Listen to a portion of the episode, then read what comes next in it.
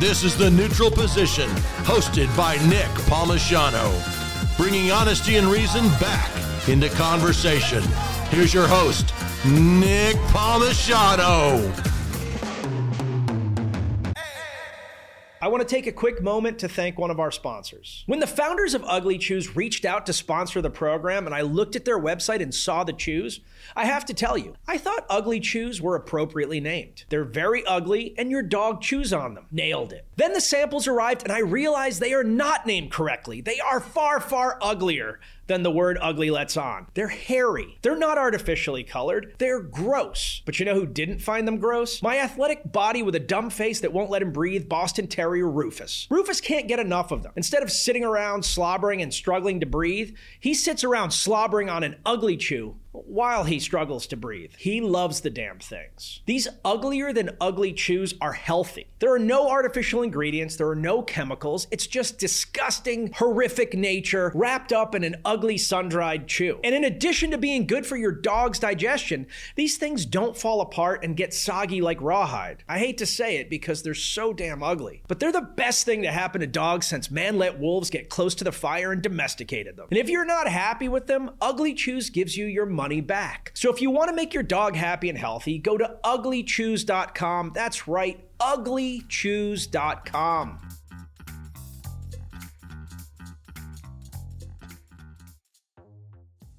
Hey guys, and welcome to the Neutral Position. Today we have educator extraordinaire Matthew Beaudreau. He started the Acton school system. You've got like a thousand degrees, and now you're doing a thing called Apogee Strong. Tell us a little bit about yourself. Yeah, man, thank you. I appreciate it. So I, I love the title Education Extraordinaire, and I will definitely steal that. Um, but more importantly, I say I'm a, a focused husband and a father first, education next. And when we start talking about education, what I'm talking about is all of our platforms from the Acton Academy schools to Apogee Strong. Everything is around sovereignty and freedom. So anybody that we serve, the young heroes, whether they're on our campuses, whether they're in our Apogee programs, whether the dads in our Apogee programs, mm-hmm. right? The, the young people that uh, we serve through the Young Man's program, the, the home education program, we are teaching them to define education for themselves in terms of how do I become more sovereign, more free in what I'm trying to pursue. So I'm going to stop you just on the word sovereignty yes, sir. because uh, you know when you when I hear sovereign, I think of the dude that won't show his ID when he gets pulled over by the police because he's a sovereign citizen, he's his own country, whatever. What do you mean by sovereign? Yeah, that's a great that's a great question. So when we say sovereignty, we talk about picking up the pen to write your own script. So uh, most people are born in this country, and you're put immediately into these systems of okay, now you're in the medical system, now you're in uh, the schooling system, now you're in all of these systems that demand you to decide uh, who the greatest authority is, and you're going to blindly obey that authority. Mm. And I'm not anti-authority, but what I am is let's take control of your own life. Let's take control of your own destiny. Let's pick up your own pen. Let's learn that you are your own primary physician. You are your own primary educator. You are your own primary financier, right? You get to write that story and you get to do what you want, when you want, with who you want, whenever you want. And usually when people understand they can write that script, it's not a hey, I'm not going to talk to you. I'm not going to, uh, you know, you get off my land. You get they're usually more poised to serve sure. at that point and build relationships at that point. But but we live in a free country. What do you think keeps people from being sovereign? Do we? You tell me. So I think that's a great question, right? So when I talk about education, I always frame it in terms of what should education be for, right? And that's where we're starting. So freedom and sovereignty. If you are going to a system that we call school, mm-hmm. and that system says from five years old to 18 years old, you have to blindly obey. You do what we say when we tell you to do it. You raise your hand to ask another human if you can go to the bathroom. They might say no. They're giving you this very narrow scope of a focus of a game. And if you don't play that specific game well, they're going to tell you something's wrong with you and maybe you're quote unquote behind. Mm. That doesn't, to me, sound like a mindset of freedom, mm-hmm. of pick up your pen and write your script.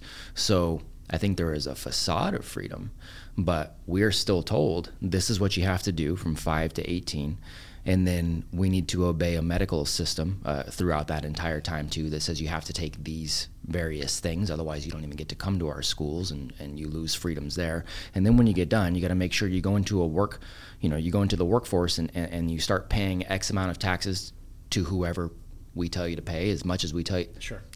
so there's freedom and there's not freedom Sure. So I mean, on the on the school side, you know, we talked about this a little bit before you came out here. yeah I started my education in Montessori, and I loved school back then. I mean, absolutely loved school. It was like the best time of the day. Like excited to go, excited to learn. Loved my teachers.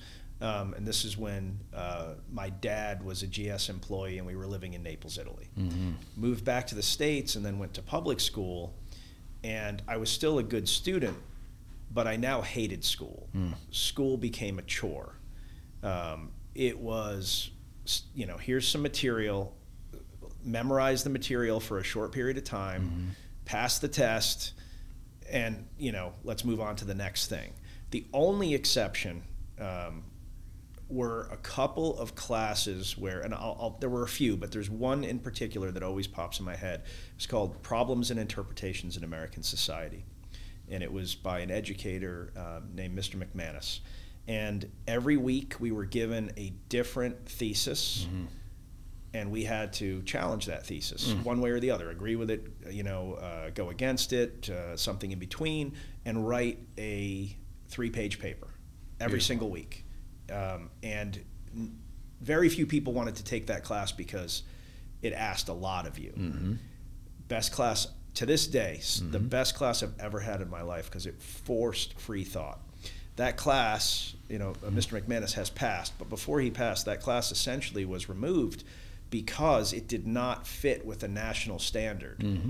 But that class is the basis for how I write now, and you know, I now have been paid as a writer several times. Without that class, I don't know that I'm as good, mm-hmm. and you can't even have it anymore. that's right So you That's know, right. th- that's a problem. education always asks a lot of you. Education is is gr- growth.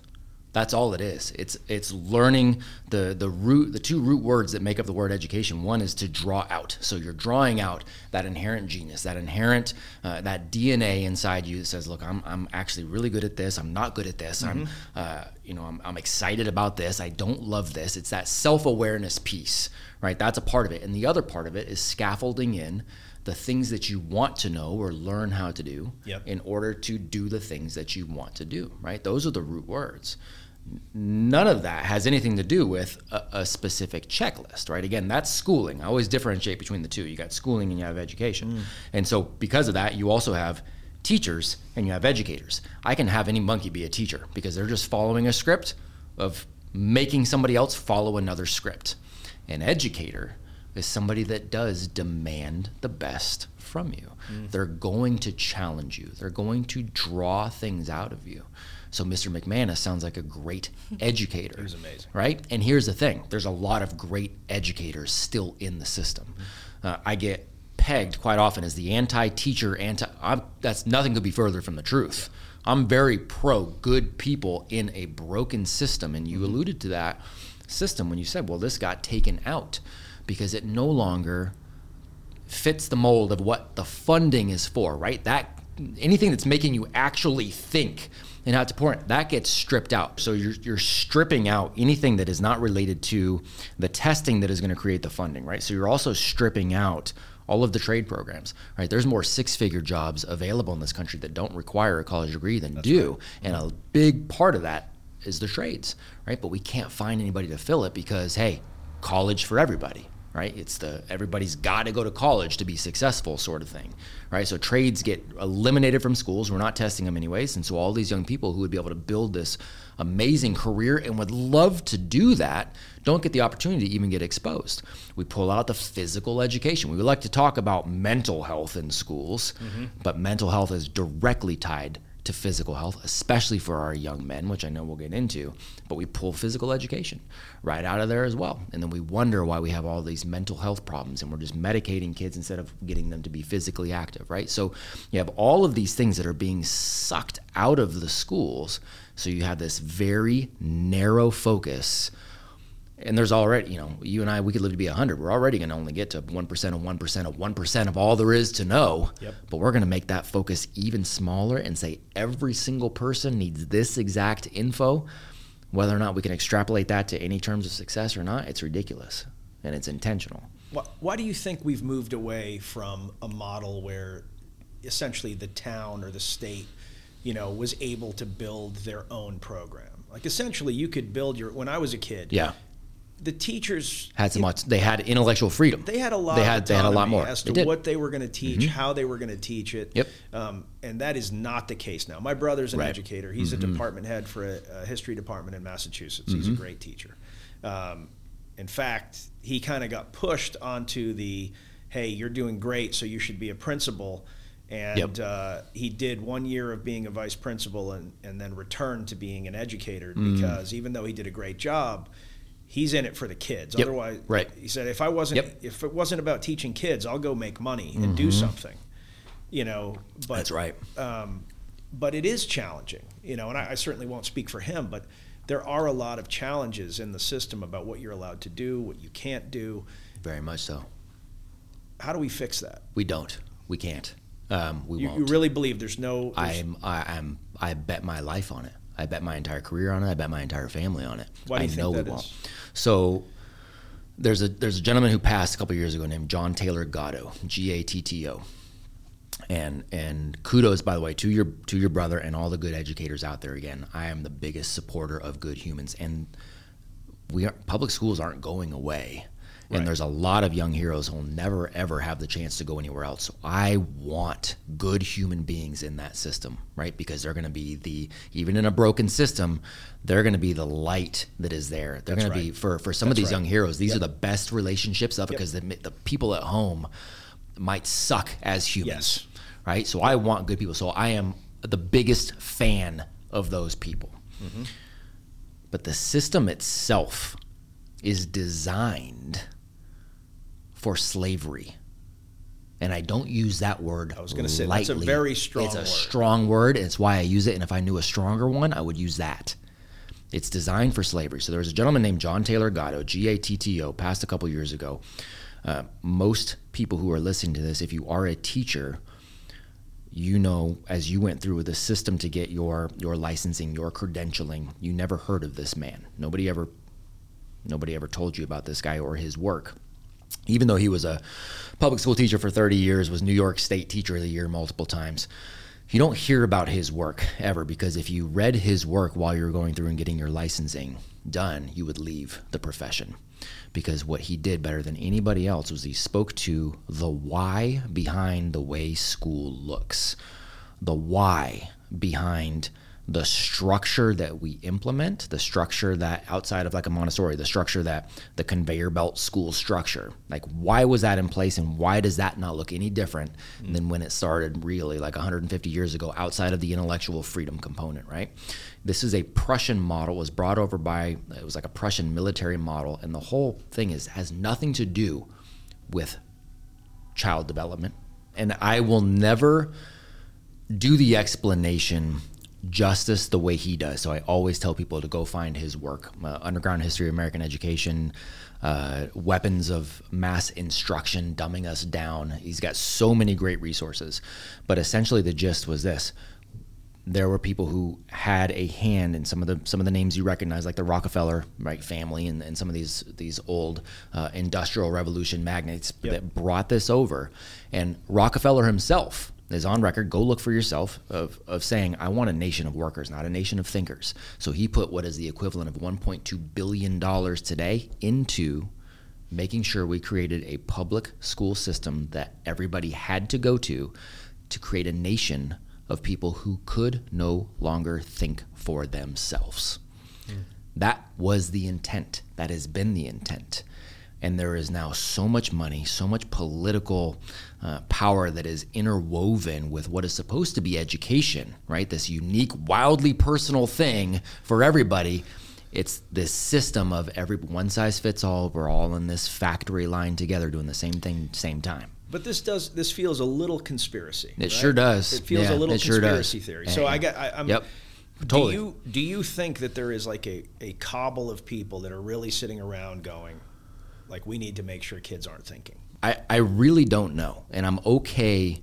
I, I feel fully okay saying I don't know who's pulling the strings. I don't know if there's anybody pulling the strings, if we've got a system now that is just a self perpetuating system, right? Because here's what I do know when I came into the public school system, I was trained on how to keep the system rolling.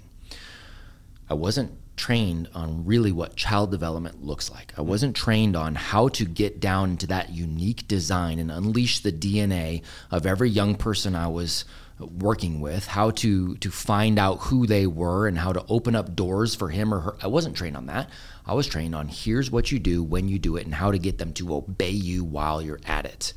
So at this point, it's this self perpetuating system that, again, is government funded. Everybody's required to go to it. You're born into this cult of everybody goes to school. That's what it is. And every, it just looks like this. So it won't change because there's so much money, politics, and power in there. So I had somebody ask me this not too long ago. I went and did a keynote presentation for uh, a great organization that comes into schools uh, after school and they do real world project based uh, kind of education. And I got to speak to 3,000 representatives from their organization, all these uh, amazing teachers and educators from around the country. And then I spoke to their award winners in this small little private event. The administrator of the year asked me that very thing. She says, "Well, how do we how do we fix this?" She's like, "Cause I'm seeing it. I see it from the inside. This is not about kids. This is not okay.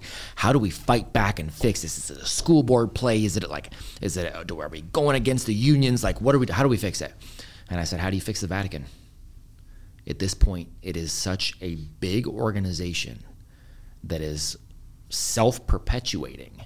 Hmm. You're not going to shift the entire thing. You need to build something different. So that's what we're doing is building something different. So I, you know, before before we talk about Acton, Yeah. and I absolutely respect that. Building, you know, building Yep. your own solution to a problem is Yep. my favorite thing to do. Yep. That being said, I'm still an optimist when Sure. it comes to our system, Sure. like our public system. I I personally am a, a person that believes that with very few exceptions, people aren't typically evil. They think they're doing the right thing. Agreed. There are exceptions. And I think 99% of our teachers fall into that category. They think they're doing the right thing. So what do you if you were going to approach this, if Yeah. you were going to say, I'm going to fix public school, let's Yep. just say for a sec, it's Oh, fixable. Yes. What is the first thing that we need to do? Yeah. Well, oh. can I oh. even add to that question? Oh, God, I love that. What oh. Oh, advice? Oh, Julia, what do Oh, you I have to say? Well, two of my sisters are public school teachers. Yep. One of them, my oldest sister, has been a teacher for 20 years. Yeah. She was my math teacher. Yes. and uh, Your sister was your math teacher? my sister and I still failed math. We're going to have to unpack Kate. that later. Yeah. It's a lot of trauma. No. she was a great teacher, and she still is a great teacher. Sure. neither one of my sisters would recommend anyone else becoming a teacher. So I even would say that teachers know that the system that they're in is very corrupt. What I advice? talked, I talked to them all day about it. yeah, what advice would you give to teachers though that aren't ready to leave the system that want to make a change? Like what could they do today? Yeah. uh, So I was always what I called creatively insubordinate. But the reality is, most teachers, most people don't have the balls to buck a system because there's all the other right. Think think about what it would take to leave a religion that your entire family is in. Yeah. Think about that. Because you decide, hey, this to me seems like there's better evidence over here for whatever, a, a different spirituality or a different religion, mm. right? So you're like, okay, I'm going to go ahead and, and, and go this way because I see more evidence over here. Why would most people not do that? Well, everybody they know, all of their friends, all of their family are over here. So as soon as you say, well, I'm going this way and there's better evidence over here, do, does, do people tend to go, well, let me see the evidence? Hell no. They go, You're being distracted. You're joining a cult. You're going this way. We need to save you. You need to get back over here. Right? That's the response. So most people never even try. Mm-hmm. Most teachers are very much in that boat. And I experienced it firsthand. As soon as I said, "Hey, by the way," It's also more ex- work. and it's way more work. more work. It's way more work. They're already putting in over hours. oh, they're putting in underpaid, like, crazy amount of work. it's hard and it's to do that. it's extremely hard. And so most people acquiesce. The majority of the teachers I speak to on a daily basis that reach out and go, "Yep, this is a mess." The majority of them are not willing to leave because they go, "Well, this is all I've ever known. This is what I've been told I was supposed to do." Which, hey, by the way, started in school. This is what I was told to do. This is how long I was told to do it. This is the box I was told to check. And there's just too much writing on. I don't have the energy. I don't have the fight in me to go do something different. I'm not wired that way at all. Mm. I- I can't. I can't acquiesce, and especially when it came down to first of all to my own integrity, looking in the mirror. Once I realized what school was for, mm-hmm. I couldn't continue to do it. So I was creatively insubordinate. I was being brought. I got brought into the superintendent's office as a public school teacher, and he said, "We got a problem. You don't do anything you're asked to do. You're not teaching the courses you're asked to teach. You're just kind of doing your own thing." Here's the other problem. You're the most beloved teacher Of there course, of by the students and by the staff and by the parents. So this is quite the conundrum because we don't know what to do with you. Yep. And so that's where again I naively went, okay, well I'll be the administrator then that changes everything from the top and you find out that, you know, you've got even less power, you're being controlled even more, right, to, to perpetuate that. So teachers can either be creatively insubordinate, acquiesce, or get out. Mm-hmm. It's interesting too because when you when you're you know I, I coach wrestling. I've coached wrestling Yeah. basically since the late '90s. It's awesome. You're told like when you're you know learning about coaching when you're trying to be a good coach or for that matter you know from my military days like you're you're told as a leader as a coach everybody's different and you need to find a way to lead each individual and to take them on their own journey mm-hmm. because what works for you you know might not work for Kelsey might not work for Julia nothing works with Julia but that's a different It's that's a different pretty obvious that's already. a different Yeah. problem That Very was pretty obvious. um, yeah. but her it's- sister was her math teacher, I heard too. That can screw she, people and she up. still failed I math. know. Had a I tutor know. Uh, years. but you know so we're we're told that for Mm-hmm. basically everything else Yeah. but then you know in school there is kind of an expectation that everybody has to learn the same way with the same model Oh, yeah. and and again coming back to my childhood it was incredibly frustrating Yeah. like i went from loving school to hating school Yep. so you're God for a day of education. Mm-hmm. You can change one thing that you think will set us on a path to fix the current system. I know Mm. you don't believe it's fixable, Mm-hmm. but what is the thing that you change? um, it'll be a struggle to pick one thing because I lean so heavily now, knowing what I know about the game. I go 180 degrees the other way. Uh, and I really think school and education, not only are they not side by side, they're they're diametrically opposed. So when I'm talking about changing school to make it a place of education, words matter. I would eliminate the standards as they are currently defined. Now, standards themselves are a good thing. Yes. Right. And this is where this is where words start to they, they matter so much, right? Because standards are a good thing. The schools will say things like we're building lifelong learners, right? It's all the cliches that you that's a great thing. The problem is in the execution, we're not actually doing that. We're killing the love of learning on purpose, right? So I would eliminate the standards because the standards would then trickle down to define, okay, well then that i guess that gets rid of subjects it gets rid of grade levels it gets rid of grades and all of those things need to go away if we're really going to get to a system of educating each individual person. So i would eliminate the standards from the get-go. Because what there's what does every single human actually need to know? We don't ever stop to actually ask that question. The pushback, of course, is going to be how do you know if the kids are learning if you're not grading them? So how do you know you're doing a good job if you're not getting graded? How do, there's no other system where we grade human beings. Mm. Outcomes matter. Sure. being good at something matters. Being proficient at something matters but who decides that? Well Your friends or the relationships you're in decide if you're a good friend. They decide if you're a good husband. They decide if you're a good son or good daughter. The market decides if you're a good product because they're willing to pay you for it, right? There's all these things that matter, but nobody goes, "Yeah, you got an A in being a husband this year. You got to be like." eh, So, and what my, is my and- wife does. and she probably does. hard- That's a good point. though. That's a good point. I've never I've never Well, received an A thus far. and then we've got to define what learning means too, right? Because when people ask that question, well, how do we know they're learning anything? Mm-hmm. What they're saying is, I'm still in the cult mentality. And how do I know they're checking off the school related subjects at the time school says they should be checking it off? Right? So I always bring people back and say, well, how do you know your child learned to walk? They didn't go to school for it. yeah. They didn't go to school for it. Well, you know, because they got up, they tried, they fell, they failed, they got up, they tried again. You, by the way, as the parent, cheered on the failure Mm-hmm. because you knew at the other side of that failure was success, right? But then they got to school and you're like, ooh, don't fail. Fail is a bad word now. And thus starts the mindset shift where we no longer are brave enough to try new things and fail at them That's interesting. right? That's it- interesting. we take Yeah. that away altogether, and the parents get right on board with it because the cult tells them now that they're five, they can't fail. They've got to do it at the right time, and they got to. Yeah. So it, the again, it's the antithesis. And somebody said this, and I don't remember who it was. I wish I could give credit, but somebody said, and I fully believe it. It would only take one generation of people if we started sending kids to school at six months of age. It would only take one generation before everybody believed you wouldn't learn to walk unless you went to school. So let's extend that. Hmm.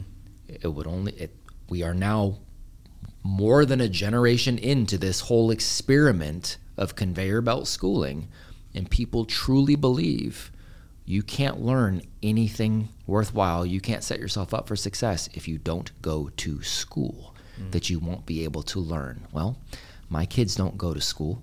My kids are 12, 10, and 7. They don't go to school. Now, they went to schools that I built. Yeah. Since we've moved, they don't go to school. And I also don't home school them. I allow them to be educated and to self educate. My 12 year old is currently in the process of I don't know. She's got about 200 pages in on the book that she's writing. Um, we've had horses. We had horses in California. The first time we got horses, it was because my daughters at the time were like nine and seven, and they bought the horses with the money they made from the businesses they were running because they taught themselves to make money and run businesses. My kids look at our financial system at home all of our businesses. How does that cash flow work? They take a look at p&l's right? None of them were taught how to read. They all read extraordinarily well and they love to do it. How many mm-hmm. public school kids do you know that love to read right? They're wildly wildly capable wildly educated oh and by the way they're really really happy they love talking to other adults they're not self-conscious they work out every single day they know how to keep themselves healthy they never get sick and they understand why they understand how to make good food choice so wait a second how do we know they've learned anything hmm.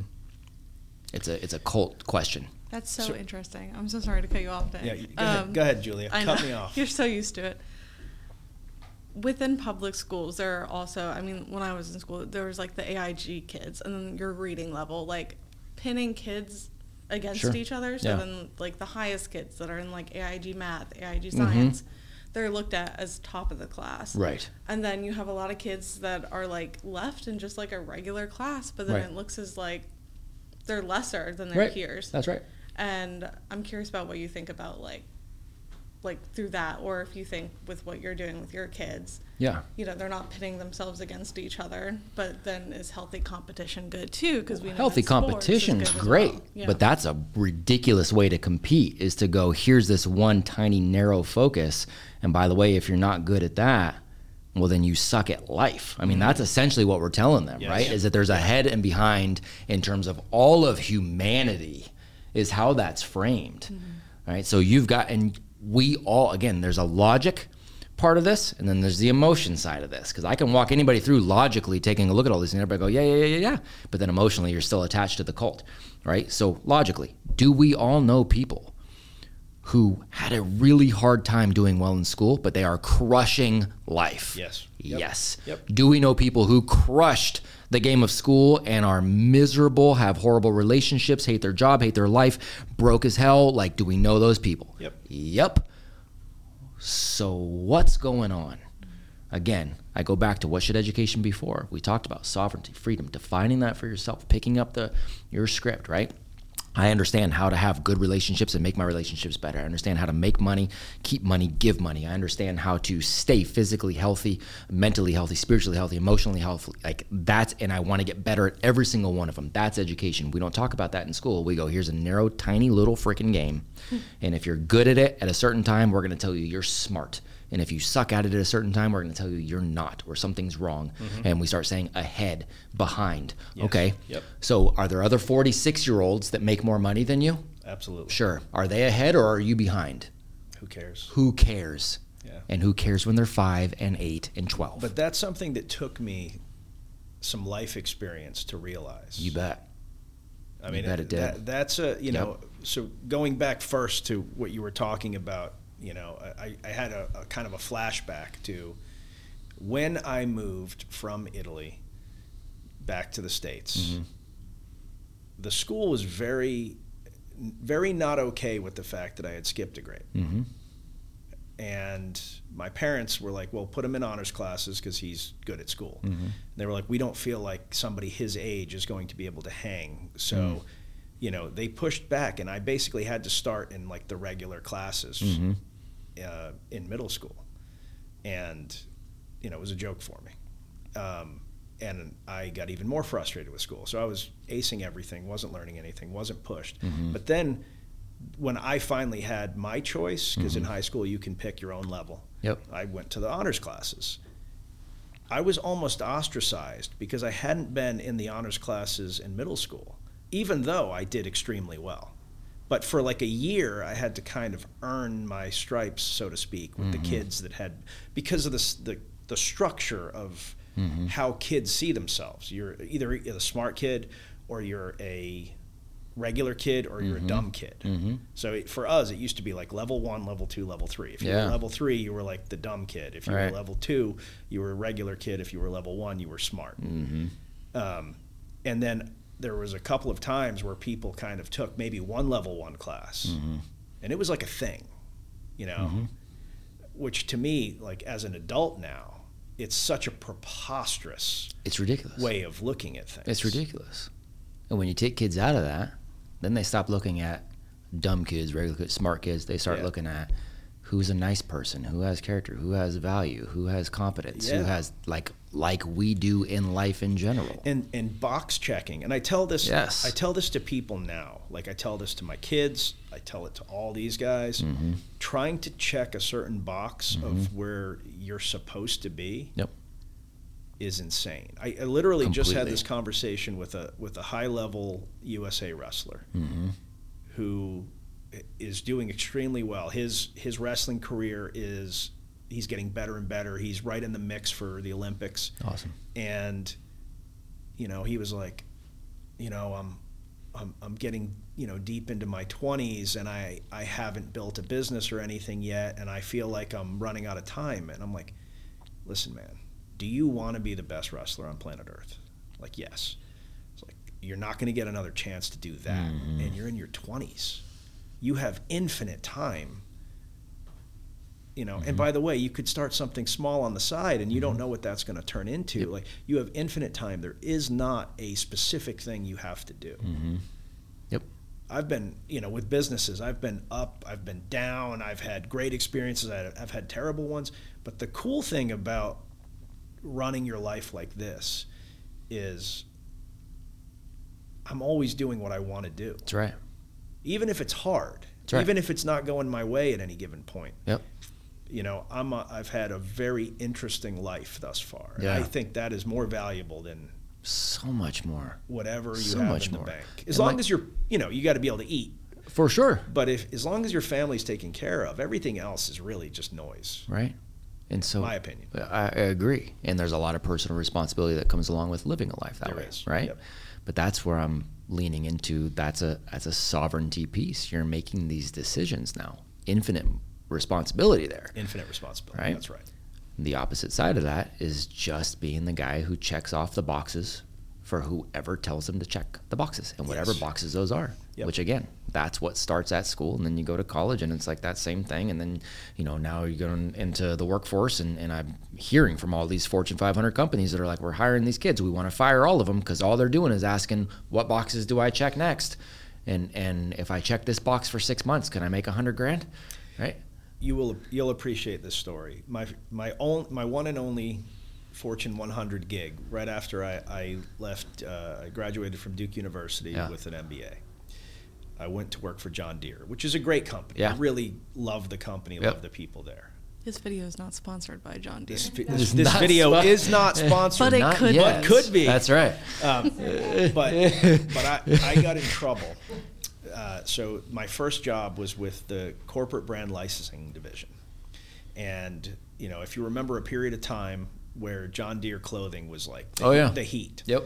So that was uh, this guy Dean Hamke, this woman Molly Reddish, and me, just constantly finding ways to make John Deere cool.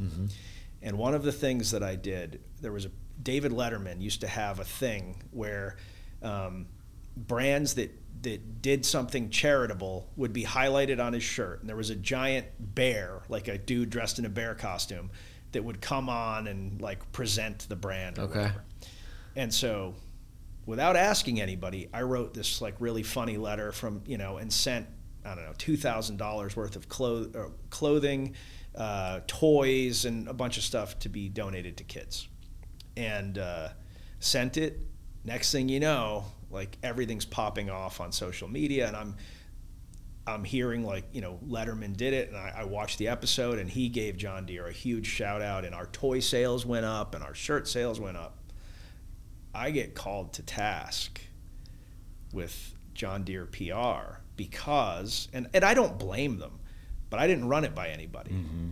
And even though it went well, like what if I had said the wrong thing or the language I used in this letter could be construed as this or that? Mm. And and again, I, I don't think they're wrong because what if what if I was an idiot and I did say the wrong thing and mm-hmm. I but to me it's like I just made us money mm-hmm. for free Yep.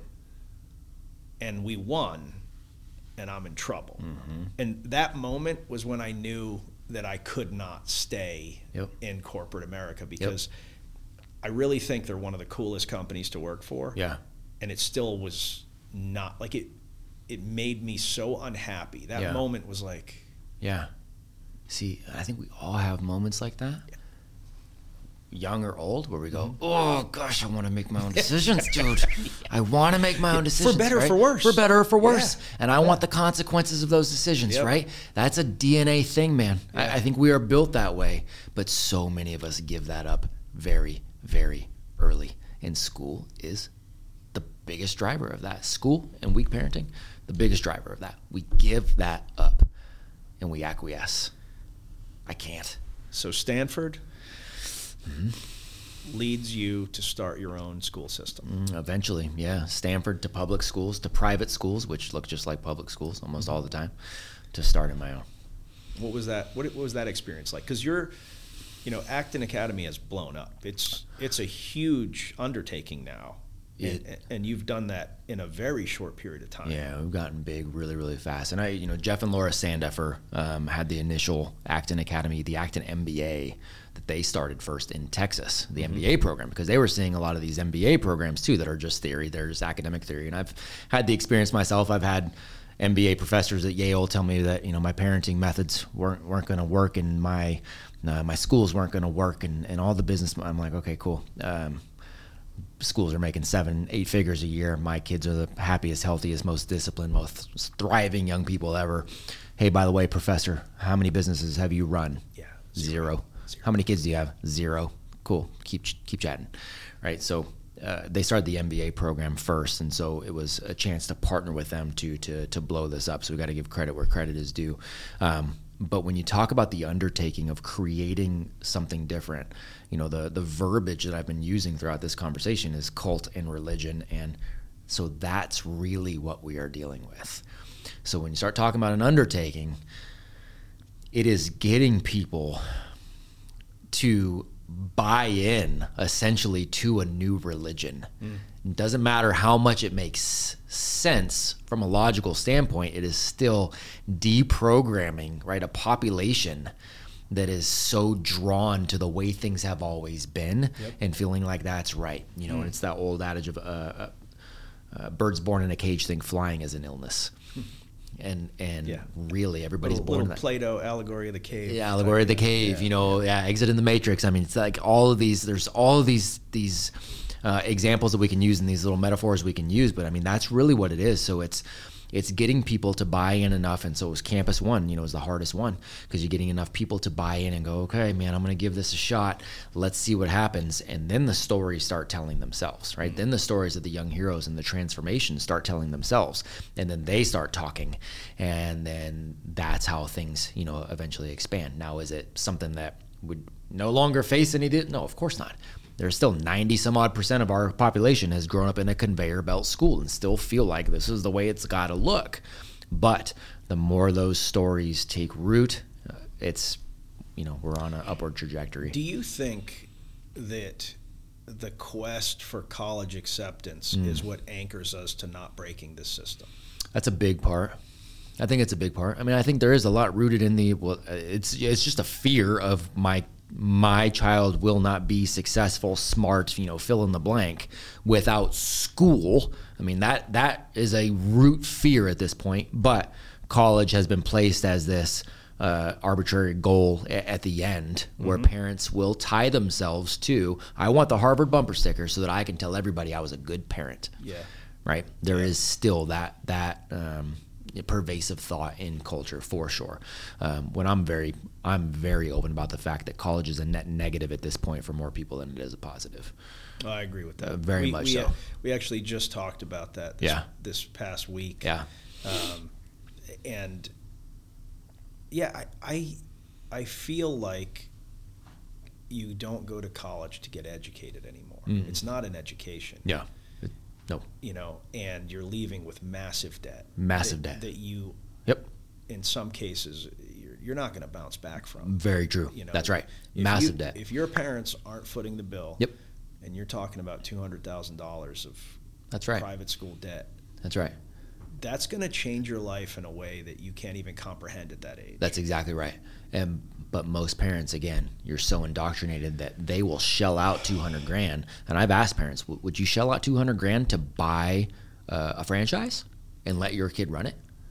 Absolutely not. Too risky. Why is that risky? That's less risky. It's less risky, It's less and it's a real education, by the way. Yep. Right? But again, They become competent. that's right. I- I but think- again, nobody wants to do that. Yeah. They want the school route because that's what everybody does. It's the status quo. Well, I think that kids specifically, sorry, No, you're fine. I feel like at least for me, it's you have to go to college because you have to get the certain type of education because you won't get a job. That's what everybody thinks, right? And and well, right. yeah, it's what you're told and it's That's what right. you think. And it's if you don't check what- off these boxes, you're not going to have the opportunity to go check off somebody else's boxes. So if like I wanted to work in like film or like animation, I had to have those skills. But you don't, though.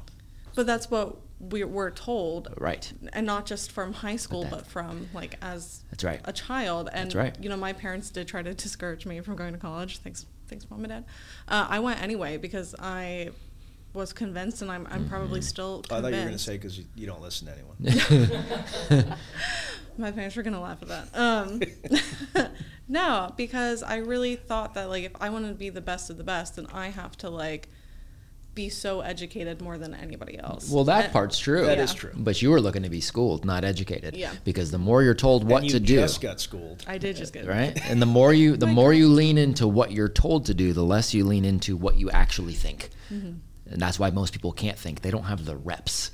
Their life isn't built around Yes. what do I think and how do I think and what is the evidence and am I willing to change my mind and let me like go down the rabbit. Let me let me steel man and go and argue the other side so I actually know if I believe this or if I we're not that's not it. Yeah. It's do what you're told, do what you're told, do what you're told. Well, not only that, it's also, you know, if you want to make money, if you want to even survive, if you want a good salary, salary, other companies will tell you you need 3 to 5 experience 3 to 5 years of experience at another company. Like you know, Yeah, you need to be able to fly a helicopter, and you need to be able to. Fuck, yeah, to I know this. all that, Yeah. bu- Yeah, but it's if bullshit. wanna be- At least- is It's bull. bullshit, Can we say bullshit on this That's on this right. Yeah, I'll say It's bullshit. It is okay, bullshit, good. It is bullshit, and it's want a bull. job. And, and I'm not just saying bullshit from a meta like oh man that sucks like no, it's also bullshit. Yeah. If you go and show anybody that you have the competence that you've got, like if you show them, you show up and just go, hey, here you go, look what I have got here. Nobody, you know Gary Vaynerchuk, right? I've had Gary Vaynerchuk on the show and stuff too. Like Gary, does Gary have a, a degree and all this? Absolutely not. But if he walked into any company in, in the planet and was like, hey, I want. They'd be stupid. There's no way, right? Because they understand how competent he is. By the way, you don't have to be Gary Vaynerchuk to be competent and to show people that you are competent in something. Right? You can show them and they'll waive all of the requirements Yeah. Yeah. really damn fast. Yeah, for those Promise. for those of you listening, like if you're in this position where you're really good at something, do the extra work Yep. to show the employer. Show it. You know, because people show up unprepared for even competent people. They show up unprepared for interviews. They know nothing about the company. Like if you have an idea to make a company better, lay it out. Do the work. Bingo. Show something. If if I had an interview where someone showed up and said, "This is how you grow Diesel Jack Media," Yep. You know, by ten million dollars over the next two years, and it was well thought out, whether or not I agreed with them. Yep. Dude, you're fired up. I'm fired You're up. ready This to go. This person has thought about it. They have a That's right. plan. They t- did the work, knowing that they might not even get hired. Mm-hmm. Like nobody does that. Nobody nobody puts the work in, and they just whine and complain about like, oh, I'm not getting opportunity. Like you're not earning opportunity. You're not earning opportunity because you're doing what you were told to do, which was first go check off all these boxes of school, Mm-hmm. take these courses that were extension of a high school course while you Yes. end up getting drunk, and yourself into a whole bunch of debt. Yep. Right. So do all this first, and then you make sure that your resume has a really cool font, and you send that shit in with all the other hundreds of Papyrus. resumes that other people are going to look right. And so now, as an employer, I've got a hundred pieces of paper that I'm supposed to arbitrarily, and I'm going to pick. Like I'm like, okay, well, I like this school. I don't like this school. I like this. Like you're doing this arbitrary. You want to be part of that?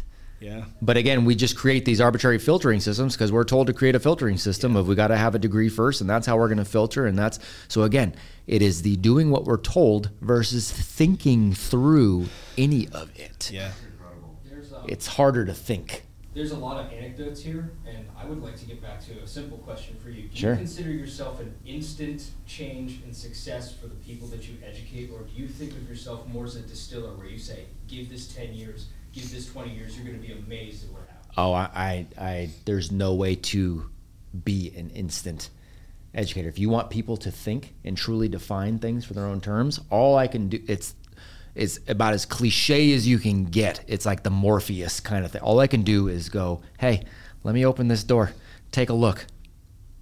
And then you're gonna jump in or you're not. You're gonna go through the door or you're not, right? Or I'll use like Noah's Ark as a freaking, uh, you know, metaphor. I'm like, dude, I'm gonna build a boat, and hey, by the way, shit's about to get really wet.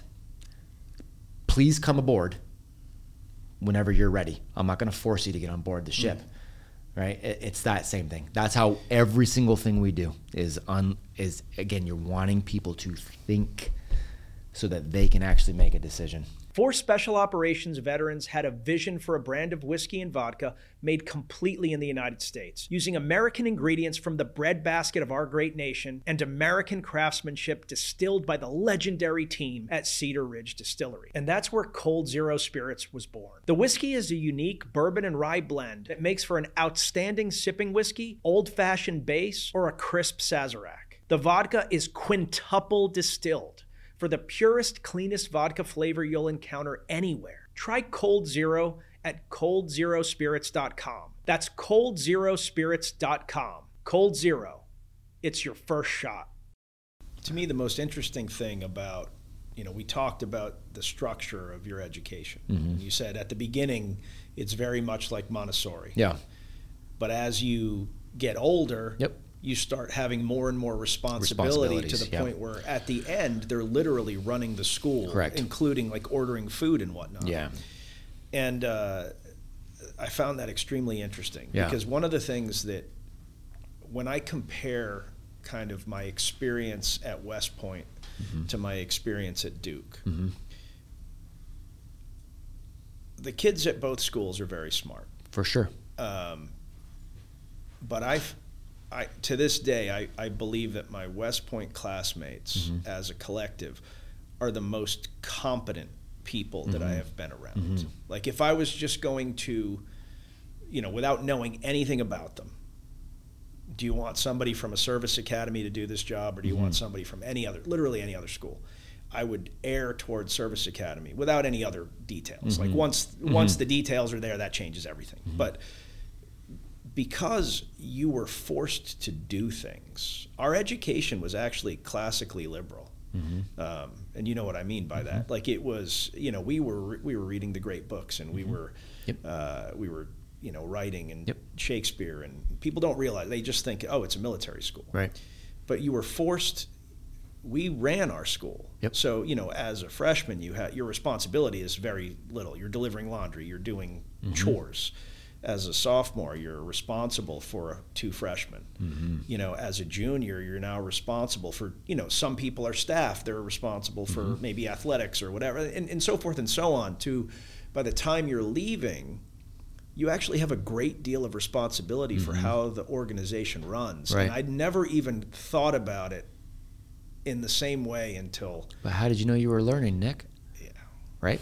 yeah. That's exactly it. And so you touched on really what a great education could and should look like.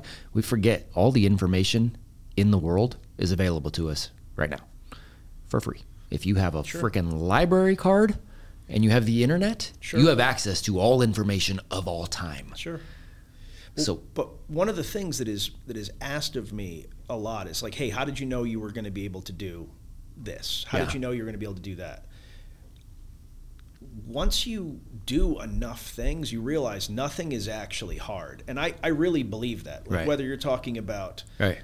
running a business or being a medical doctor Yep. or if once you get in it, you can figure it out. Bingo. But you need to get in it. You can't Bingo.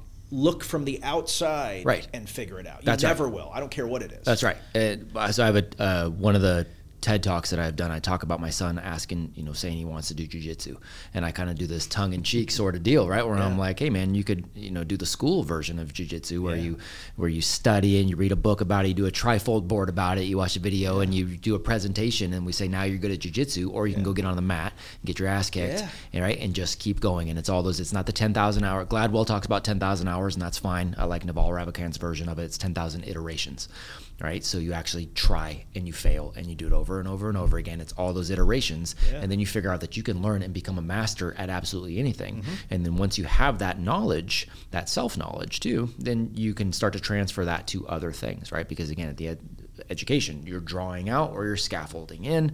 So understanding that you have the ability to learn and you have the ability and the bravery to unlearn something that is no longer relevant or no longer serves you right? That's what a real education looks like. And you have to do you have to experience right? And so the beauty of what you described as far as the west point education there was first of all you had to do you had to lead you had to take control you had to take responsibility mm-hmm. which taught you about how things work but it also taught you about how you work and how you thought.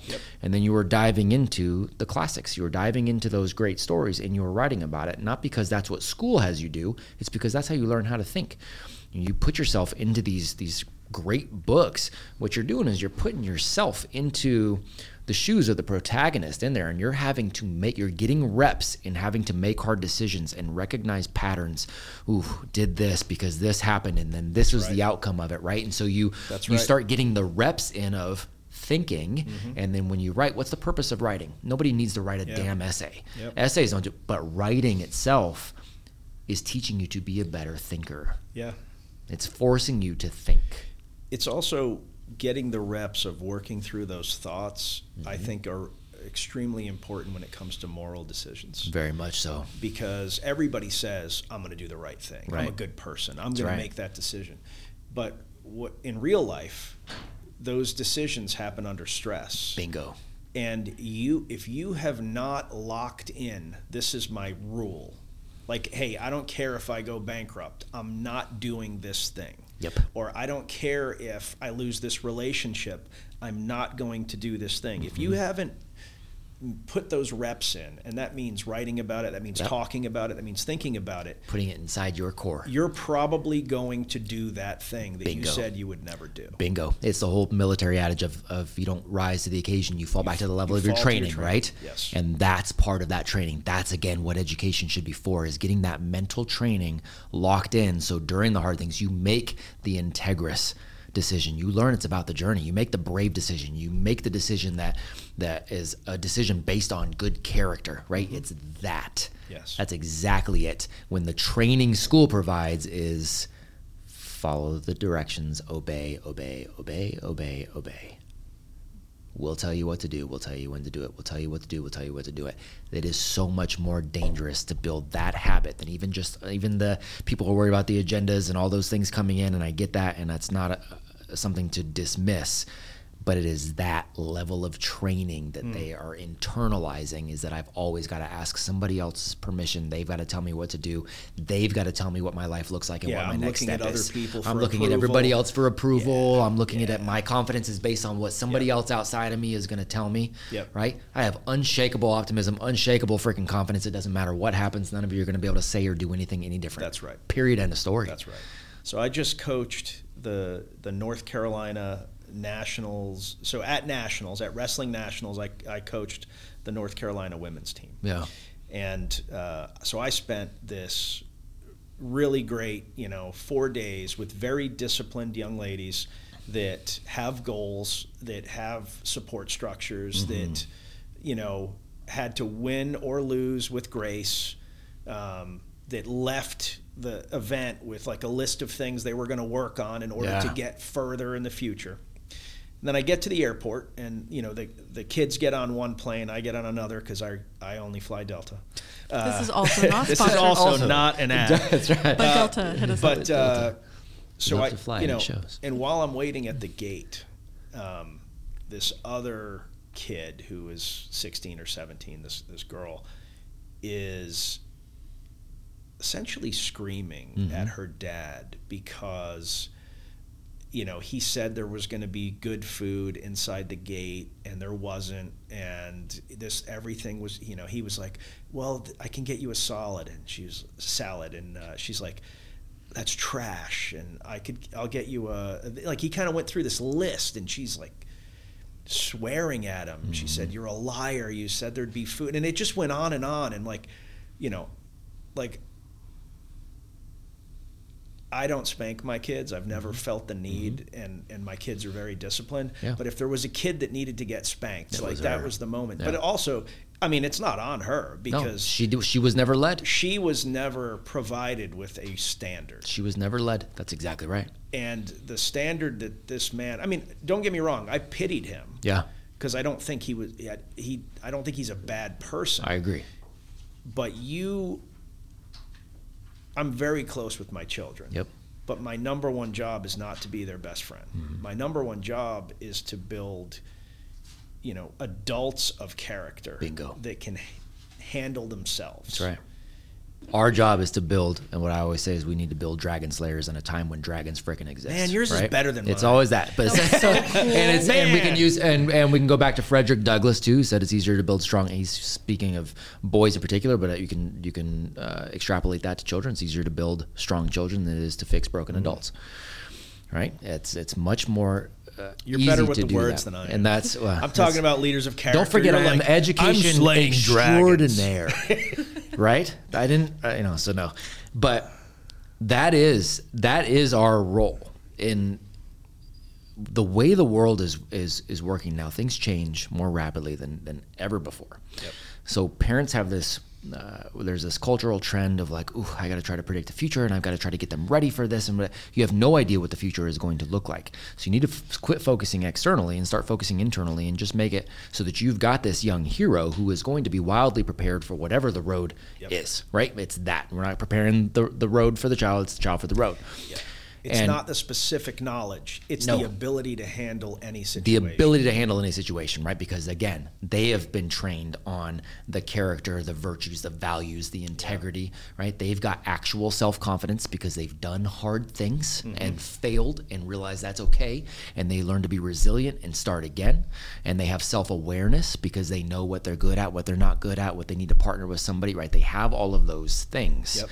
because they've had that as their experience. So you said the word discipline, and that's another one. Again, words matter. So discipline, from a cultural perspective, you say parents should discipline their children. People automatically go to, well, they should spank, they should Yeah, yeah, yeah. whatever, right? And so people ask, without fail, when the first time they meet my kids, Mm-hmm. again, my daughters are 12, one's going to be 10 this weekend, and my little boy's seven. When they meet my kids, they go, "What the hell?" These were three adults, and the what comes out of their mouth is, "How do you discipline your kids?" Because they were young adults. And so I always tell them, like, you got to hit with the first two knuckle. No, like I always, I always, I, always, I always tell them, I don't discipline my children at all. Hmm.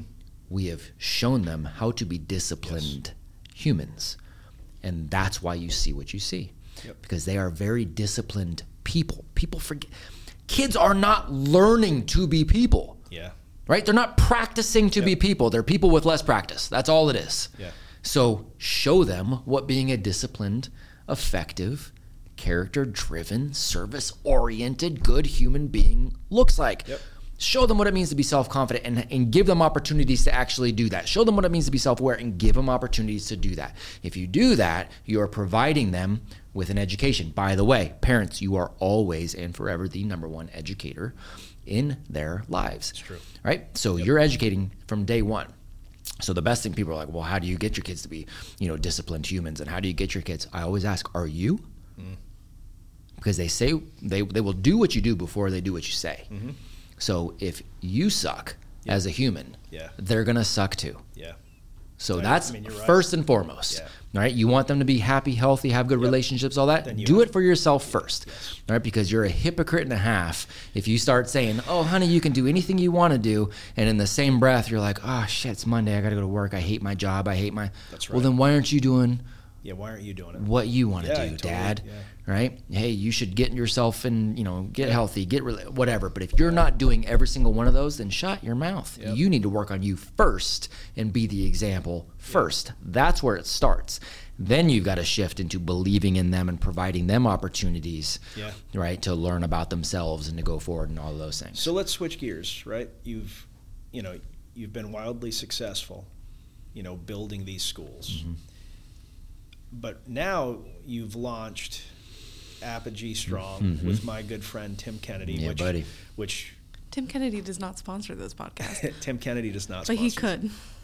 Um, and you know, and that's an adventure into itself. Anytime you're involving Tim in something, A true story. you are entering into an adventure. You don't know what's going to happen. That's right. You don't know when he's going to show up. You That's don't know. right. You don't know what. You don't yeah, know TKT, what, man. Yeah. Tim Kennedy time. Yeah, for sure. I Um, love him. Love him to What death. What is the impetus for that? Because so tell kind of tell people a little bit what Apogee Strong is. Yeah. Apogee So- Strong Dad as well. Yeah, for sure. So thank you for that. So you know, creating in these new, creating the new schools, right, is, is our answer to fixing, fixing education, right? Providing opportunities for young boys and young girls to. Uh, to, to be able to move forward and, and truly understand what it means to be educated and to go towards again their version of sovereignty and their version of freedom. But what if we can put that on hyperspeed for the and again, young ladies program is coming, but I'm a I'm a man. I grew up as a young man, and so did Tim, right? Yep. And we don't say that we ever questioned that, and we we Sure. were young men growing up as Yep. as to be men. Um, so we thought, well, what if we can put a little extra uh, nitrous into this for the young men? Um, because they are also being done arguably the biggest disservice in our educational system. They are arguably becoming uh, the the perpetrators of the things that are actually toxic because they're weak uh, going into society because they've not had uh, any leadership, because they have no purpose, because they're, you know, they're disenfranchised and they're still trying to tap into this warrior DNA that we are all born with, and they don't know how to get that out. So they're taking all these other vices and they're doing so at a faster pace than our than our young girls are. Mm. So Tim and I said, okay, well, yeah, we're building these schools, but what if we can also take all of these amazing men we have in our circles. Mm-hmm. his circles my circles there's some crossover of those of those two circles. And we can uh, lay out this roadmap. You know i love what you asked earlier about was it it's an instant sort of deal right? We're going to lay out a 12 month roadmap that forces you to commit where you're going to have every month a new project a new challenge a new reading a series of workouts that are all geared every month it's different that are all geared towards showing you what true honorable masculine virtue looks like that puts you in the role of a provider and a protector and a presider and showing you the skills around that but then also having conversations around that every single week with some of the best men in the planet. So this is a Apogee Strong started as a virtual program, 12 months. You get new projects and challenges every single month throughout the duration of the 12 months.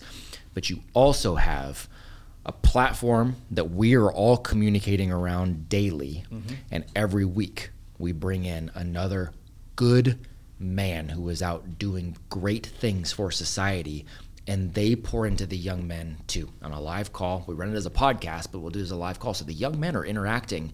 One week they'll interact with a, you know, a famous actor, and then the next week will be a Navy SEAL, and the next week will be a, a comedian, the next always, week will be a billionaire seals, CEO. Be, always it's always the SEALs and the Rangers and the, you know, I don't want to, and we got Delta guys, and we got right. So we got these military guys, but we have these, you know, we have entrepreneurs, we have uh, professional athletes. We've got the through line as these are good men. Hmm who are telling their stories about how they started as young men mm-hmm. and walked a journey into being a good man. So the young men that we are serving are hearing all of these stories that are wildly different, but they're the same. Because the patterns to success, the patterns of yes. serving, the patterns of putting others before you, the patterns of living with integrity saying no. It's all those things we were talking about, right? The benefit of all these stories, well, they're hearing it in real time too. And so that is becoming their baseline for normal now. Normal for them at the end of this 12 months is I put others before myself. Normal is I'm going to work out. Normal is I'm going to push myself to be the most educated version I, I can be, right? That's going to become the baseline normal for them. So that's what we do. And by the way, if they finish the 12 months and they pour in, uh, they're invited to stay in perpetuity, no charge. Hmm. So we're building out a cod. I mean, we're, we're we're about the mission, and that's one of the things that I love about Tim the most. You know, is he's about the mission of doing what's right. And so we're about the mission. They're invited to stay in perpetuity. So we got young men that are no longer paying, but are there every single week, and now they're getting job offers and things too because they're coming out of this program, right? And they're putting together a digital portfolio, by the way, not a resume. Yeah. they're putting together a digital portfolio of the work that they are doing so they can show other people evidence of that work too. So, so before I ask my next question, this this young lady uh, to your left, looking for a guy. Oh, I'm married. Okay, all right. no. I was gonna say most of these guys are a little young. No, it's okay. Her, she had questions around, you know, why are you why are you focused on? I'll let you answer. Yeah, I'll, please I'll ask. Well, yeah, actually, you said a couple things that I just was very curious about. Sure. Um, you said weak men. Yep. I, I want to know what qualities you think are of a weak man. Uh, there's many.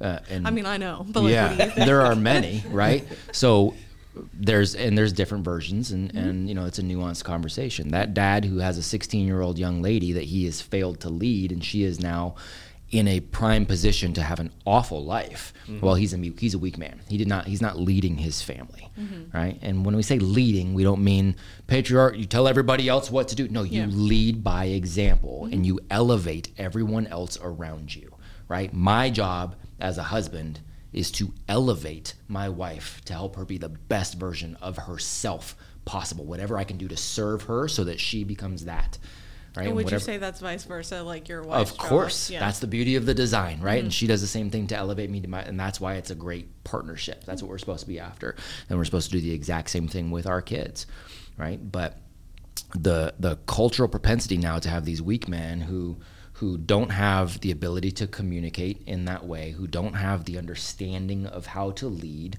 who are distracted in all the different ways that there are to be distracted now, right? I'm going to play I'm going to play video games instead of going out and conquering uh, the world somehow, right? And going and providing like going on a real life adventure. Well, I'm going to I'm going to tick off that box in my mind by playing video games. Mm-hmm. And I'm going to pour into my wife and build this great relationship. Now, nah, I mean, she's there and that's cool, but I got porn on demand, right? And you got all of these different I'm going to I'm going to be the guy who talks about all the, you know, quotes Jocko and Goggins and all these kind of things, but I'm wildly unhealthy and out of shape and I'm right? So there's a number of different ways this plays out. Mm-hmm. Um, where you're not moving towards the ideal. And that's the majority of of the men in society, I would say now.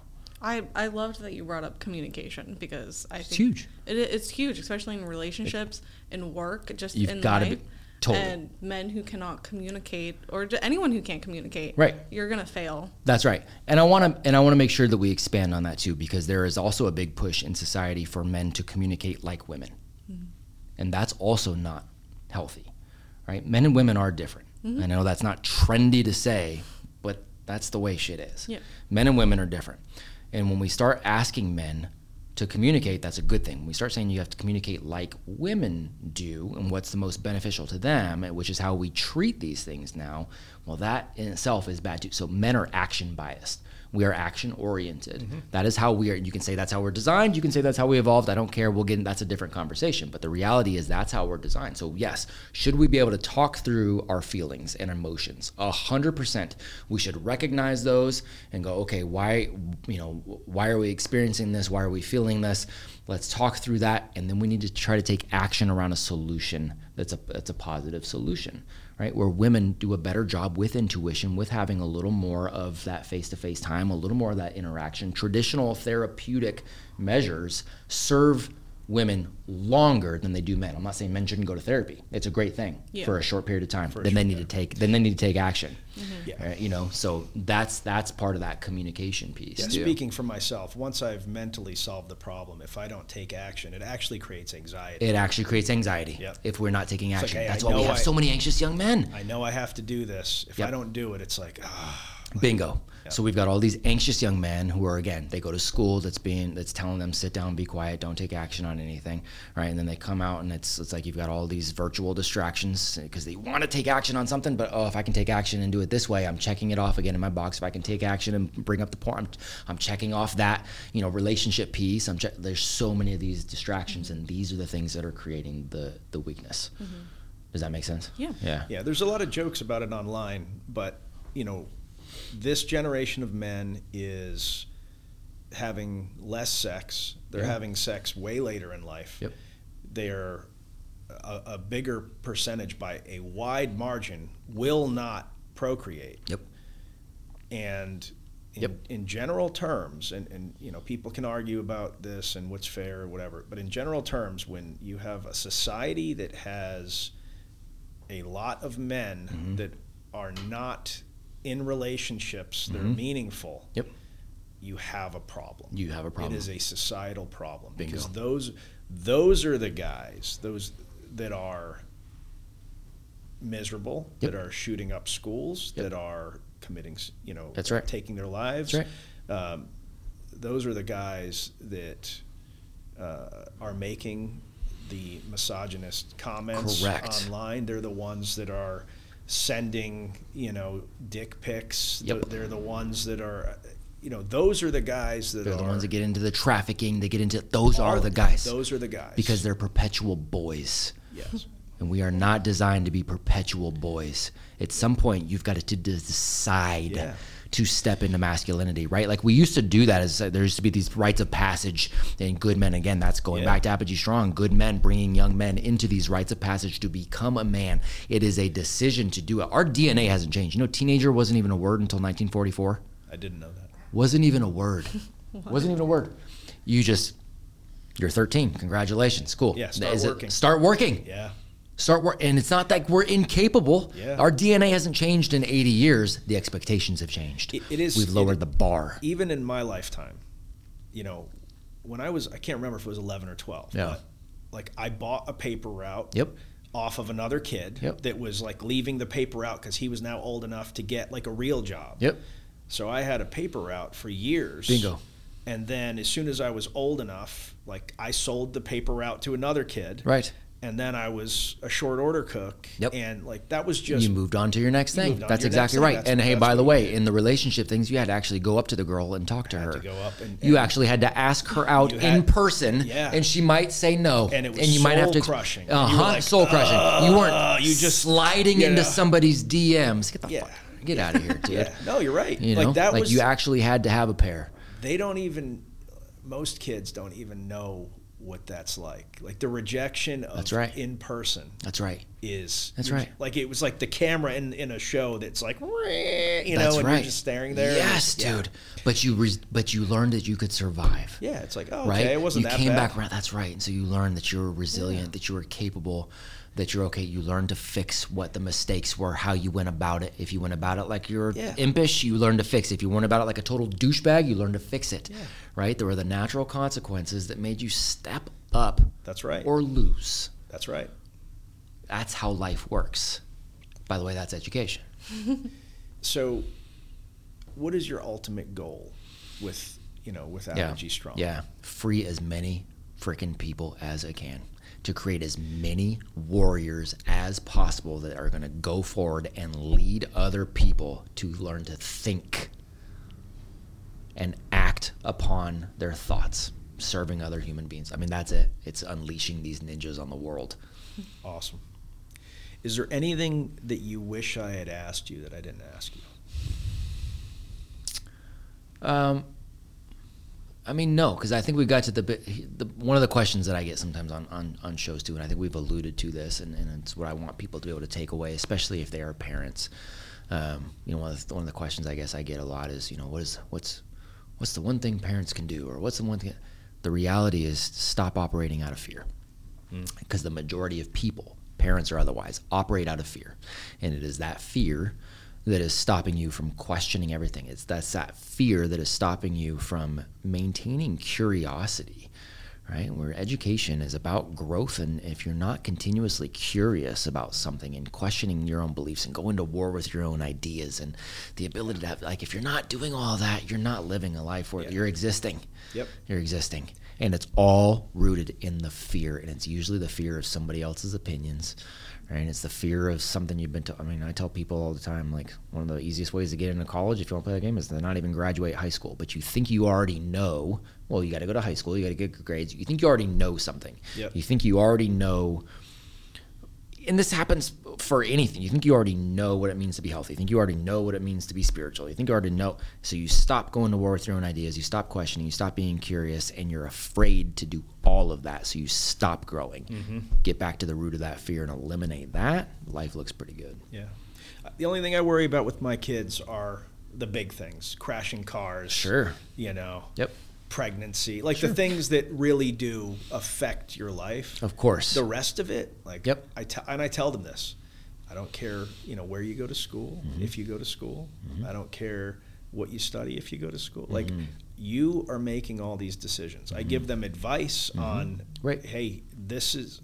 I, I'm a believer that there are there are actually only a handful of skills: oral communication, written communication, math, and analytics. However you define that, but the mm-hmm. ability to take mm-hmm. information, whether it's Yep. mathematical information or you know subjective oral kind of facts, mm-hmm. and make an assessment Yep. if you're not a doctor or a lawyer or something that requires a very specific, you know, mechanic, something, Yep. that's it. Yep. And those are the skills. And if, if you're not building those four skills with whatever you're studying, then you're not actually growing. That's my personal belief. Yeah, I think that's absolutely fair. And I think all of those are done better outside of school that takes you the other direction. I fully do. I, mean, love it. I love it. My personal take from this whole conversation was men, go to therapy. It's okay.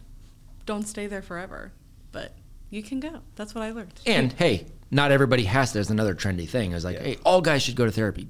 Bullshit. No, they should not. Yeah, you know- if they're if they're happy, healthy, joyful, serving other people already, already action oriented, feeling good, like therapy. Therapy's Yeah, I was I was I was. I was going to end, but I actually want to push back on that because there is this trend right now, and I and, and the idea that men are broken and women are are great is just not true. And, and this is a thing that is like really being pushed right now. Yep. There are extremely good men, there are extremely good women, For and there sure. are a whole bunch of men and women that are not whole because Agreed. their parents did not do the job that they were supposed to do Agreed. or the school didn't do the job it was supposed to do or any combination therein. Mm. And so I think when we start doing when we start you know men just need to go to therapy. Therapy is I've gone to therapy. Uh, I went to therapy after, you know, in the mid, you know, in the middle of my divorce and and afterwards by myself for a while. It was very helpful. I don't go anymore. I don't need it now. Right. If I do, I'll go back. Yeah. But for for men, and and this goes back to what we were talking about earlier, and I'm I'm trying to explain this to you. We need to do something. Talking about it is helpful only To get you the point to, to do. build a pathway to execution. Me like figuring out what I think gives me no pleasure, no ease, no it's it's nothing for me other than what is the next thing I need to execute to make Mm-hmm. my life better that I didn't realize before. That's the value of therapy for men. Mm-hmm. It's not to That's come That's the value of therapy for you, not for all men. I would say. Mm. I, I, I would would, never speak. I would never speak for all people, but in general terms, that has been my experience. Yeah. Yeah. Yeah. I, I don't think you need to go to therapy forever. I went to therapy. I'm no longer in therapy because I worked through what I needed to. I learned what I needed to to be able to like push through that. Yeah. And that's what I would recommend for everyone. I think when we talk about men going to therapy, it's like, no. But I think it's okay to go to therapy. It's okay to admit that you need to go to therapy. That's really what it is. But but I, I just think, and again, the the thing that I'm really pushing back on is the idea that men bad, women good. Mm-hmm. It, it's not true, and, and I'm not saying that you said that. yeah. but there is absolutely a, cultural social push. media you know cultural push that like man women have it all on lock and men suck and at some point like men start internalizing that stuff the young generation you know you get these guys that are like i have to i have to do whatever my girlfriend says my wife says and actually you know that creates problems. Yeah. Like it is your Yeah. job as a husband, your job as a wife to have honest conversations with your Mm-hmm. spouse and to like figure out what the issues are. When you disagree, have those conversations. It is not your job to say, "Yes, honey." It's not your job to say like, "Yes, husband." Like that is you have to air that stuff or you end up in a bad situation. And I, I just I do think there is a crisis with young men. Yeah. I think that I think it's important to figure out how to solve that problem. Mm-hmm. But I also think there's a crisis with young women. Agreed. I think that uh, I think that there is a belief that anything that women do is okay. And they don't have to be disciplined and they don't have to have a plan and they don't have to have, you know, they screw up, it's you know, okay, it'll be fine. Men screw up and you know, they're losers. Like there is definitely like an issue there because we have invested in a in a good way for a long time in women. You know, women are crushing it right now. You know, they Yeah. are dominating college. They're dominating, you know, amongst young people. They're dominating careers. If you extract, um, you know, the factors for the time women leave to have children, women make more money. I mean, women are doing well now. And we're still talking about how men suck.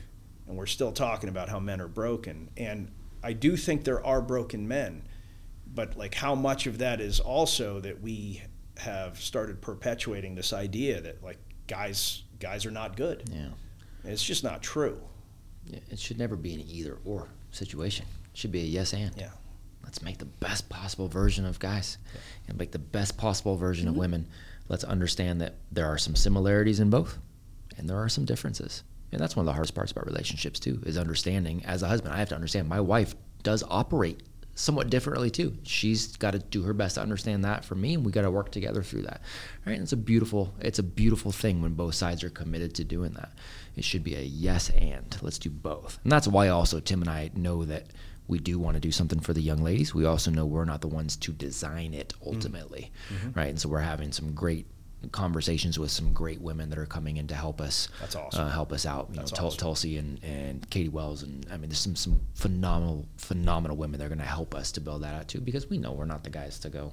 Yeah. Hey, we're not going to have the answers on luck. Like that's not that's not us, and Yeah. that's okay. That's it's good. important to invest in everyone. Yes. It really Yeah, is, and it, it 100%. shouldn't it shouldn't be like a, a guy girl thing. It should be an everyone thing, Mm-hmm. and I totally agree. I I do think men get like shit on a lot. I really do, and I have a fantastic husband. I have a wonderful partner. awesome. So I I no longer feel that way because I've experienced something Yeah, different. good It's hard when sometimes all you know is like terrible terrible men, Sure. terrible relationships. But that you know goes all the way back to education and communication and things like that. So mm-hmm. I, I would agree that you know invest in everyone, mm-hmm. spend time with everyone. It's not you know girls get all the good stuff now or, or guys don't get anything or guys get everything girls don't get ev- mm-hmm. anything at all you know?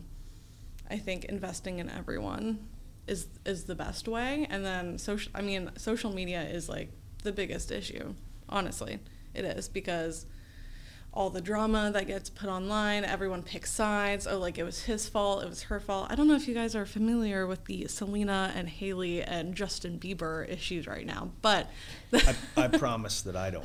but it, like, like it's a whole thing, and it's like pitting women I against know who women. it's a Justin huge Bieber thing. is. I don't even have. Yeah. I don't even know who the other two are. But it, it is like I, I see it online. It's like his fault, and it's not her fault. But it can easily be her fault, just like women can be abusive towards men, and men can be abusive. That's towards one of those women. distractions we were talking about. You know what I mean? I don't even give a shit. Like I'm, I'm, I'm worried about what, what's my. I want to just worry about what's my fault I'm so invested. and what can I. You know what I mean? Like it's, it's, I think it's that. Like bringing it back to therapy, the best thing that you can do is not have a terrible therapist. If it's shoulder to cry on to, and to bring new problems to every week, oftentimes the same thing, your therapist is not doing I- their dude, job. I- your therapist should have an objective idea of how you're going to overcome something and say, what I want for you is one day that you don't need me anymore. That's and hey, by the way, that's what every good educator should do as well. Right? At the end of the day, all education is self-education. And a good educator means you don't need me anymore, right? Uh, what's that? The Last Dragon. You ever see that movie? dude, Bruce Leroy, right? Blue- ah, dude, one of the best movies of all time. But at the very beginning, right? The master's like, "There's one place you have left to look," you know. And, and once you get there, because he's telling him, like, "Look inside yourself, man. I've got, you've gotten everything that you need right now. Now you're capable of moving forward, right?" I thought that was the coolest movie in the world. Dude, it's still the coolest movie. Not I thought. It's still so good, but that's the reality. A good educator is eventually a good parent gets to the point where they're still there, there's still a relationship, but the young person is now capable of going forward. A good educator, right? A good doctor would be like, "Hey, at this point you're you're your own physician, you know, and I'm here if you need something in a relationship, right? A, a good a good pastor or a good priest goes, "Hey, now you have a relationship with God. I'm here on the side, right? But I'm not going to tell you, you know, you know, Yeah, how to. right? That's right. That's what we're talking about. That's what it. That's what education. That's what education is. And now it's time for the Warrior Rising Veteran Entrepreneur of the Week. Warrior Rising is the preeminent veteran entrepreneurship charity in the galaxy. Warrior Rising provides education, mentorship, grants, and more to veteran entrepreneurs. No one helps build more successful veteranpreneurs than Warrior Rising. Each week, Warrior Rising selects one veteranpreneur to feature in our program. Here's this week's. How do you do, fellow kids? You may be thinking that I don't look like a skater, but you're wrong. I'm a big skater. I skated out of the womb. I once had dinner with Tony the Hawk after hitting the infamous 720 kickflip McTwist. And I could not have done it without my trusty board from Bunker Skateboards. This veteran owned company makes its boards right here in the US of A, each of them crafted locally in Woodstock, Georgia.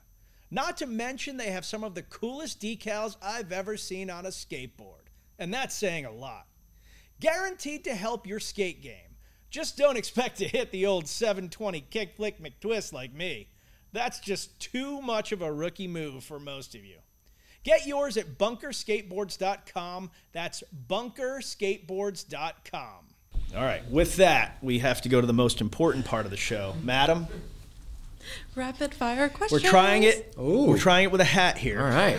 Uh, but first, there's always a question that I ask everyone, and this is the most important question you've been asked today. What is the toughest animal that you could defeat in hand-to-hand combat? I freaking love that question. Um, I've always told my wife I was going out fighting a bear, but that was intentionally to die fighting a bear. So I definitely will not say bear. Toughest animal I can defeat, hand to hand. I'm gonna go with my experience. It's a it's a 150 pound Akbash, which is kind of like a Great Pyrenees. Uh-huh. Um, I'm gonna go. That's about as, as hard as I can go because he kicks my ass, um, and it gets pretty close. And I'm, sometimes I'm like he could probably kill me, but most of the time I think I could kill him. So I'm gonna go with an Akbash. Okay, that's you, and also that is because a- nobody else will say Akbash. that is amazingly Because specific. nobody knows. don't It knows is. what that that, is. That's- that is that's- amazingly specific. That's uh, experience.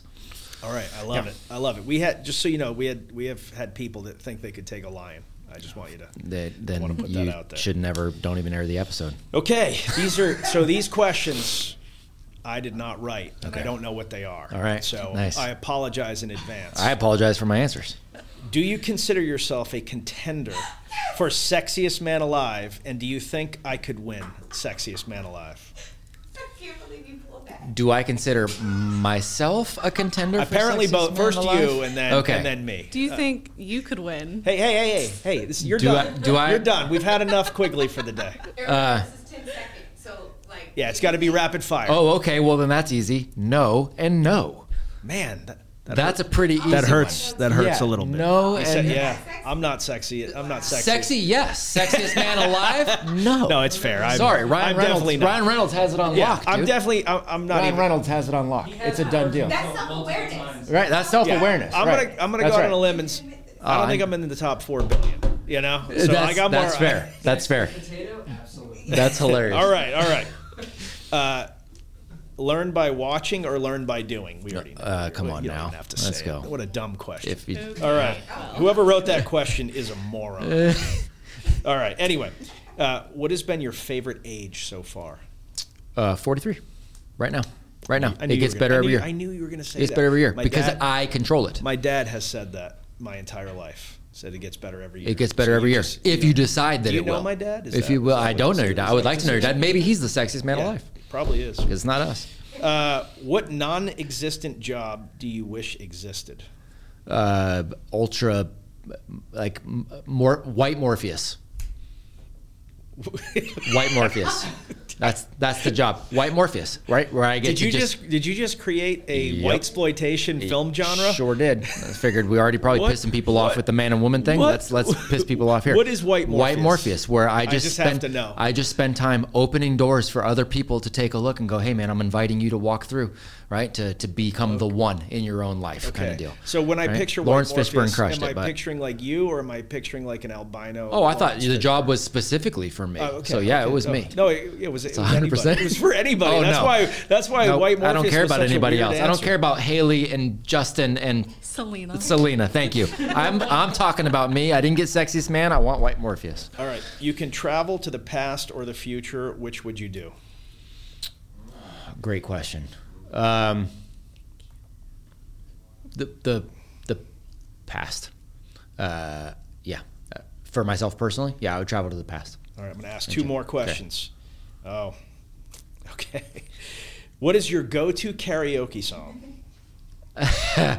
Um, the it's realistically probably the Fresh Prince of Bel Air uh, theme song. I need Uh, to wrap it. And But- and the, the follow-on question is sing 10 seconds of it. Uh, yeah, West Philadelphia, born and raised on the playgrounds where I spent most of my days, chilling out, maxing and relaxing, all cool and all shooting some b-ball outside of the school when a couple of guys that were up to no good started making trouble in my neighborhood. got in one little fight. My mom got scared and said, "Move with your auntie and uncle at Bel Air." Well done. Well done. Boom. Do we End end, it it, there? end it, end I think it. we have to. not I my think we first have time. to end it there. Not my first time. Not my first time. Matthew Beaudreau, thank you so much for being fun, on the man. show. Thank you. I really appreciate it. Honor is mine, brother. Thank you.